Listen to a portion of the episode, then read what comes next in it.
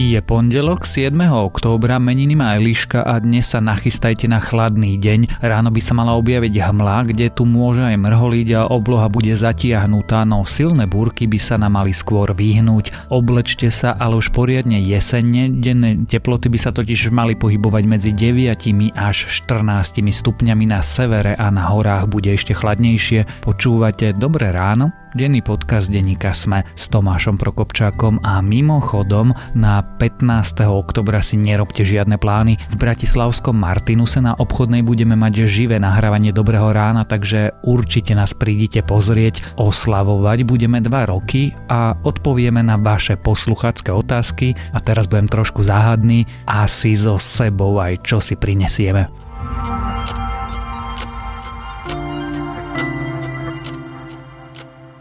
A teraz už krátky prehľad správ.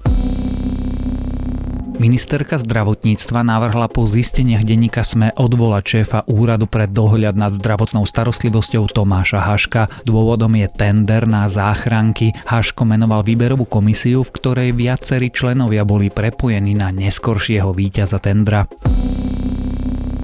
Politici získajú späť právo na odpoveď. Novelu smerackého zákona v piatok podpísala prezidentka Zuzana Čaputová. Politici budú mať právo odpovedať na skutkové tvrdenia, nebudú môcť odpovedať na názory a hodnotiace úsudky. Právo na odpoveď verejným funkcionárom zrušila vláda Ivety Radičovej.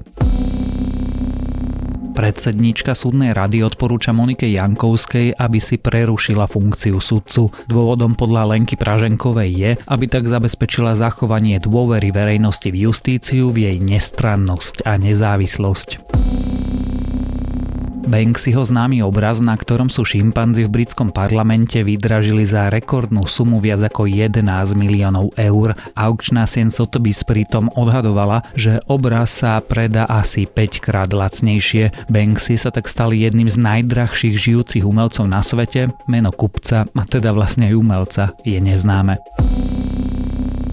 Vo výtriskoch zo Saturnovho mesiaca Enceladus objavili vedci organické zlúčeniny. Data pochádzajú ešte z vesmírnej sondy Cassini, ktorá sa pred dvomi rokmi rozpadla v atmosfére Saturnu. Výskumníci hovoria, že novoobjavené látky sú na Zemi súčasťou chemických reakcií, ktoré produkujú aminokyseliny, čo sú základné stavebné kamene života. A viac takýchto správ nájdete na webe Denika Sme.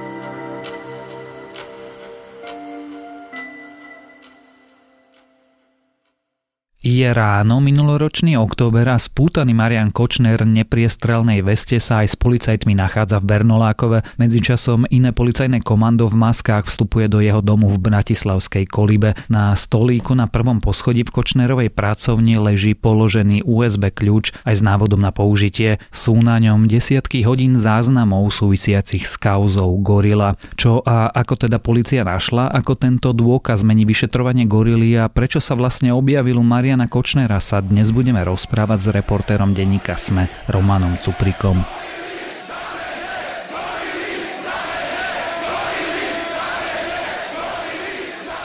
Roman, najskôr si dajme teda ten povinný úvod. V skratke nám pripomeň, o čom je kauza Gorila. Celá tá kauza začala ešte dávno v roku 2005, keď si pracovník SIS Peter Holubek všimol, že pri jeho byte na Vazovej ulici parkujú také drahé luxusné autá, niektoré boli zjavne vládne autá a vozili sa v nich ministri a dal podnet na Sisku, nech je odpočúvaný ten byt na Vazovej ulici, pretože má podozrenie, že sa tam kujú pikle.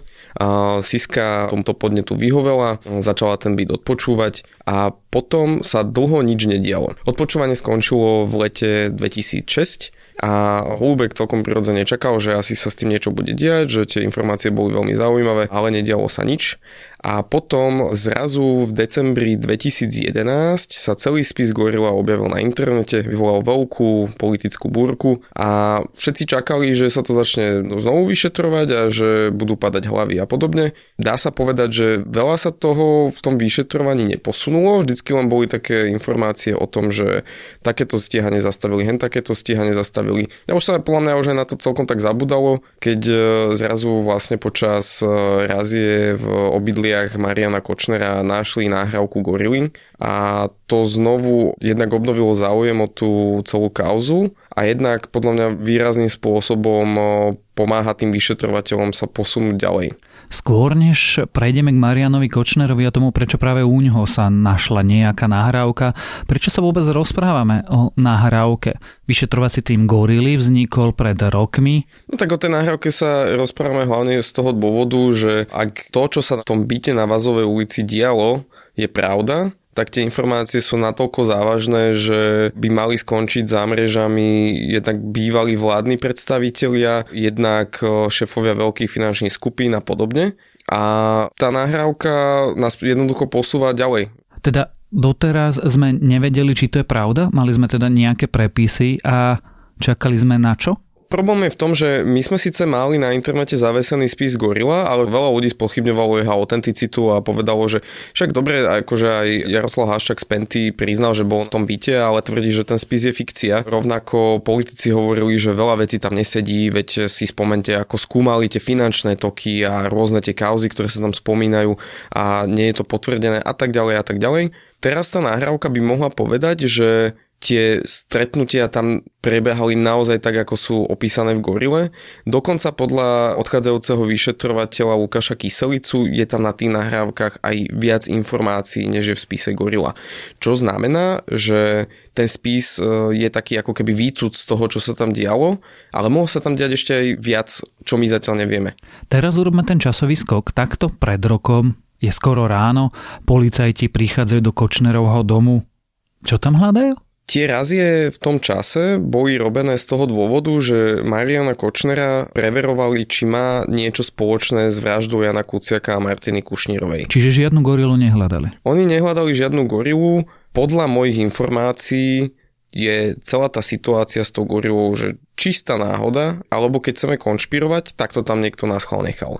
Oni vtedy patrali po hocičom, vlastne to uznesenie od tých raziach znie tak, že nájdite akékoľvek elektronické zariadenie, ktoré by mohlo mať súvis so skupinou Skolárova, ktorí sú momentálne obvinení z vraždy Jana Kuciaka a ďalších vražd, alebo s osobami Jana Kuciaka a Martiny Kušnírovej, čo znamená, že už vedeli, že si ich asi dáva ustrovať. A ak náhodou tam nájdete aj niečo iné zaujímavé, tak to prineste. Niečo, čo súvisí s nejakou inou trestnou činnosťou. Čiže oni tam išli a nevedeli, čo berú. Presne tak. Oni nešli na istotu, že teraz tam nájdeme to a to. Iba ideme zobrať všetky elektronické nosiče. A čo tam teda všetko našli? No, čítať si, čo všetko tam našli, je veľmi zaujímavé. A my odkiaľ vieme? Čo tam všetko našli? Vieme to z dokumentu, ktorý sa volá, že zápisnica o razi, alebo ako to presne oni nazývajú, v dome Mariana Kočnera v Bratislave, kým on bol v tom čase v Bernolákove, ako si vravel. Nemôžem povedať, ako sme k nemu prišli, ale máme ho k dispozícii. Nemáme k dispozícii jeho úplne kompletnú verziu, čo vidíme napríklad z toho, že tam nie sú odfotografované všetky stopy, ktoré našli a ani všetky miestnosti toho domu Mariana Kočnera, ale ten dokument, ktorý ktorý máme dostatočne obsažný na to, aby sme si vedeli urobiť obraz, čo sa tam dialo. A teda tá moja pôvodná otázka, čo tam našli, alebo čo je napísané v tom dokumente? Jednak zaistili veľa rôznych elektronických nosičov, USBčka, DVDčka a podobne. To si tam všimli a ako som hovoril, potom to šli po elektronických nosičoch. Potom ešte na prvom poschodí Marian Kočner má dom urobený tak, že vlastne dole je obývačka a kuchyňa, hore má pracovňu. Takže išli najprv po tom prvom poschodí, to vidíme podľa toho, ako boli radené tie stopy. Na prízemí našli také skryté nahrávacie zariadenie, ktoré bolo umiestnené v štyroch obaloch od DVD-čiek ku nejakému dokumentu o druhej svetovej vojne. To keby si tam niekto zase chceli zdať raňajky. Hej, to je to, na čo som si aj ja spomenul, že vlastne, že u Mariana Kočnera bol nahratý Richard Sulík a Kočner hovoril, že to bola asi umiestnená kamera v termostate. Ako by, ešte to baví? Počujem stále viac. No, minulé naposledy, keď som to pýtal, tak bol tak, že no okay, že co to je, to je toto mi to hneď pripomenulo, že vlastne, že nejaká návšteva u Kočnera a teraz on tam má položené akoby nič, proste 4 DVDčka, to je taký ten spojený obal od filmu a nevieme teda, že ako ten obal vyzeral, či mal aj prerezanú dierku na kameru, alebo to bolo len skrytá schránka na tú kameru, to není úplne z toho jasné, ale je to zaujímavé. Potom na prízemí našli ešte takú skrátenú verziu vzduchovej pušky, ale to najzaujímavejšie ich čakalo potom až na tom druhom poschodí.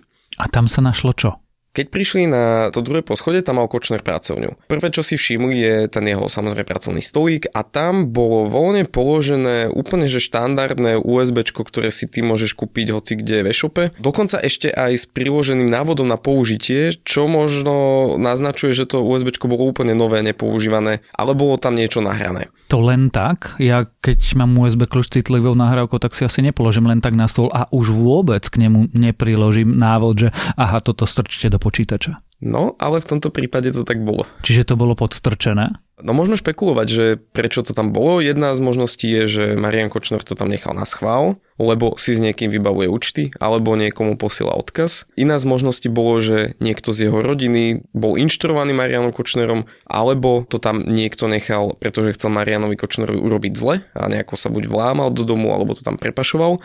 Nevieme, môžeme si domýšľať. Ani vyšetrovatelia z týmu Gorila zatiaľ nechcú špekulovať, že prečo to tam bolo nájdené, ale vieme, že ich to prekvapilo a že na začiatku ešte nevedeli, že majú gorilu. A len aby som dokončil, čo našli na tom prvom poschodí, tak vlastne našli aj trezor Mariana Kočnera. To bol taký malý trezor umiestnený v jeho šatníku a tam našli niekoľko zbraní, vrátane skrátenej brokovnice a rôznych pištolí a vieme, že Marian Kočner je momentálne obvinený aj z nedovoleného ozbrojovania. A čiže on nemal tie zbrania legálnej držbe? Neviem, či konkrétne tieto, alebo našli nejaké iné v Bernolákove.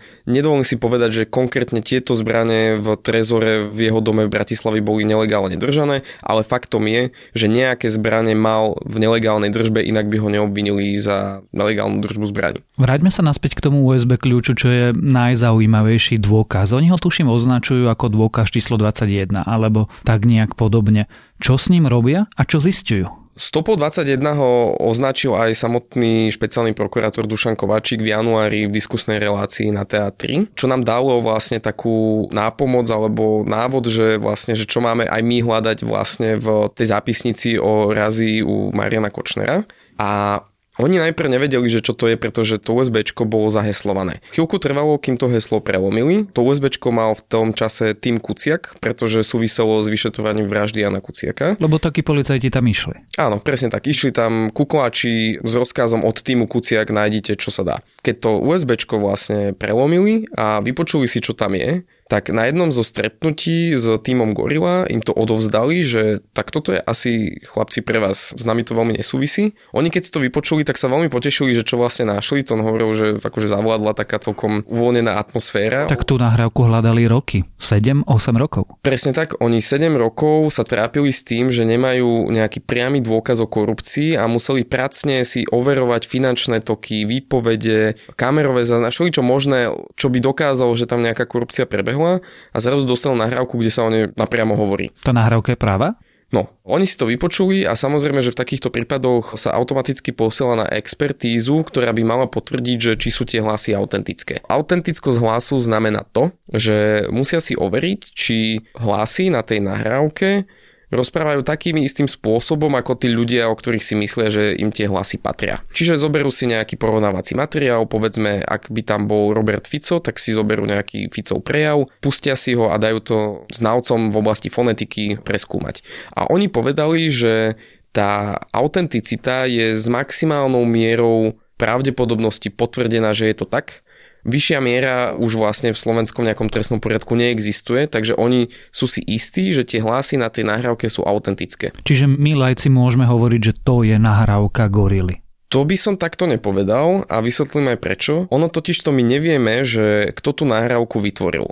Jednak vieme, že ten byt odpočúvala SIS a ona vytvorila nejaké nahrávky a nevieme, že či tie nahrávky ešte existujú, ale my nevieme, že či si tie stretnutia v byte na Vazovej nenahrával ešte niekto iný. Potom by to bola tzv. čierna nahrávka a stále by to potvrdzovalo, čo sa v tom byte dialo, ale je to trošku že iný dôkaz. Čiže by si to náhodou nahrávala Penta, alebo tí ľudia, že tam chodili? Možnosti je viacero. Mohol to tam niekto si zapnúť diktafón a zabudnúť ho na pol roka, čo je asi divné, ale mohlo sa stať. Nevieme to vylúčiť. To, hej, mohla si to nahrávať Penta, mohol si to nahrávať hoci kto, kto sa v tom byte objavil.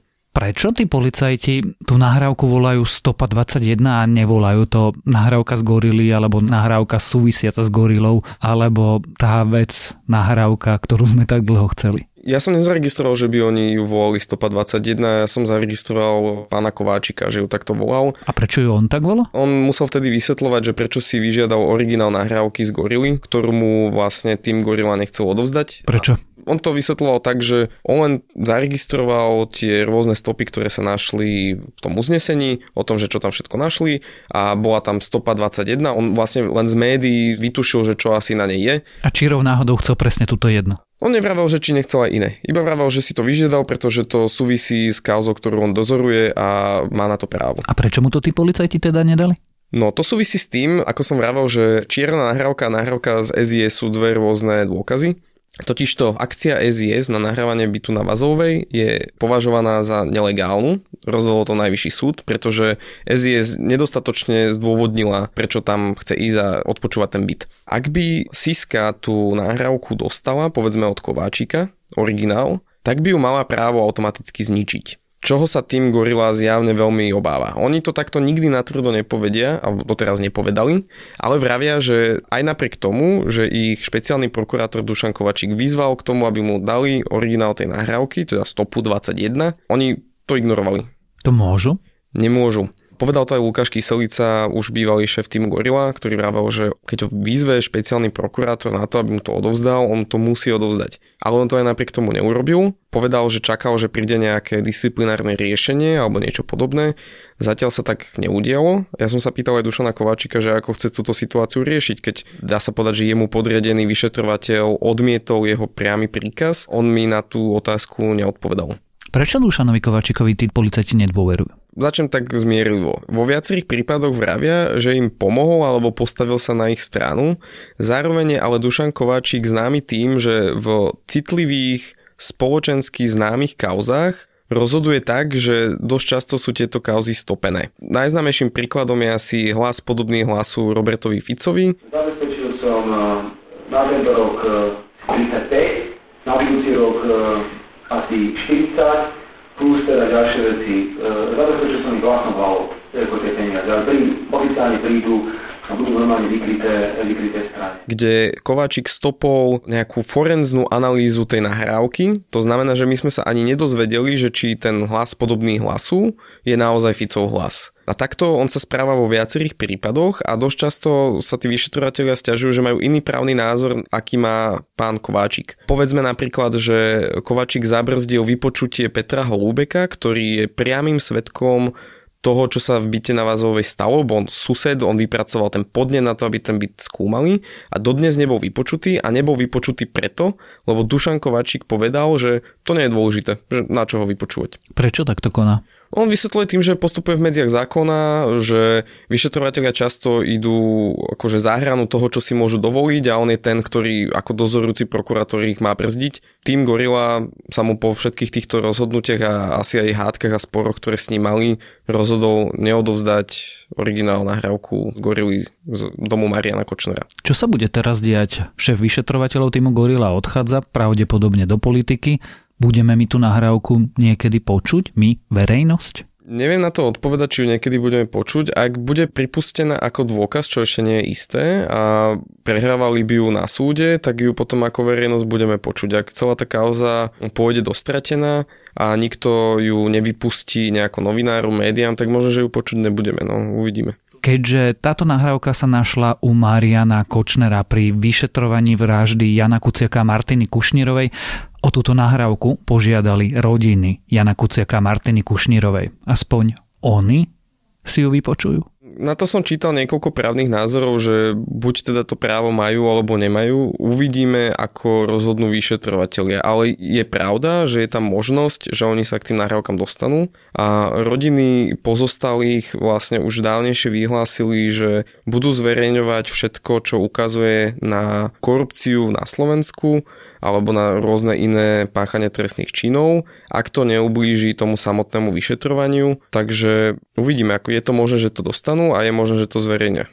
Čiže existuje šanca, že ja, alebo ty, alebo celé Slovensko si napokon tú nahrávku vypočujú. Ja hlavne dúfam, že aj kauza vraždy, aj kauza Gorila bude vyšetrená v normálnom dohľadnom čase, pretože vykonávanie spravodlivosti je neúčinné, ak sa to podarí po 20 rokoch od spáchania skutku.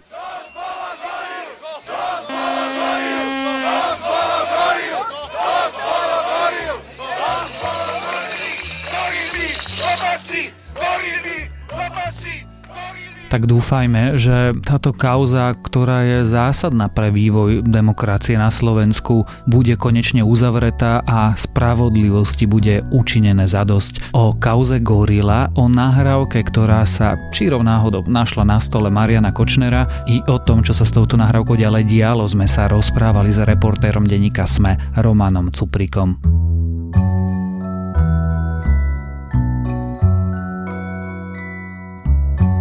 Možno milujete cestovanie a možno ako ja skôr iba prstom po mape a radšej o cestovaní počúvate rozprávať niekoho, kto to vie podať zaujímavo alebo zábavne ako naše Tina Hamárova a Nadia Hubočan. Treťou sériou sa totiž vrátil cestovateľský podcast Všesvet a dievčata sa tentoraz vybrali na Nový Zéland. Naozaj odporúčam. A to je na dnes všetko. Želáme vám príjemný štart do nového týždňa. Počúvali ste Dobré ráno? Denný podcast denníka Sme s Tomášom Prokopčákom.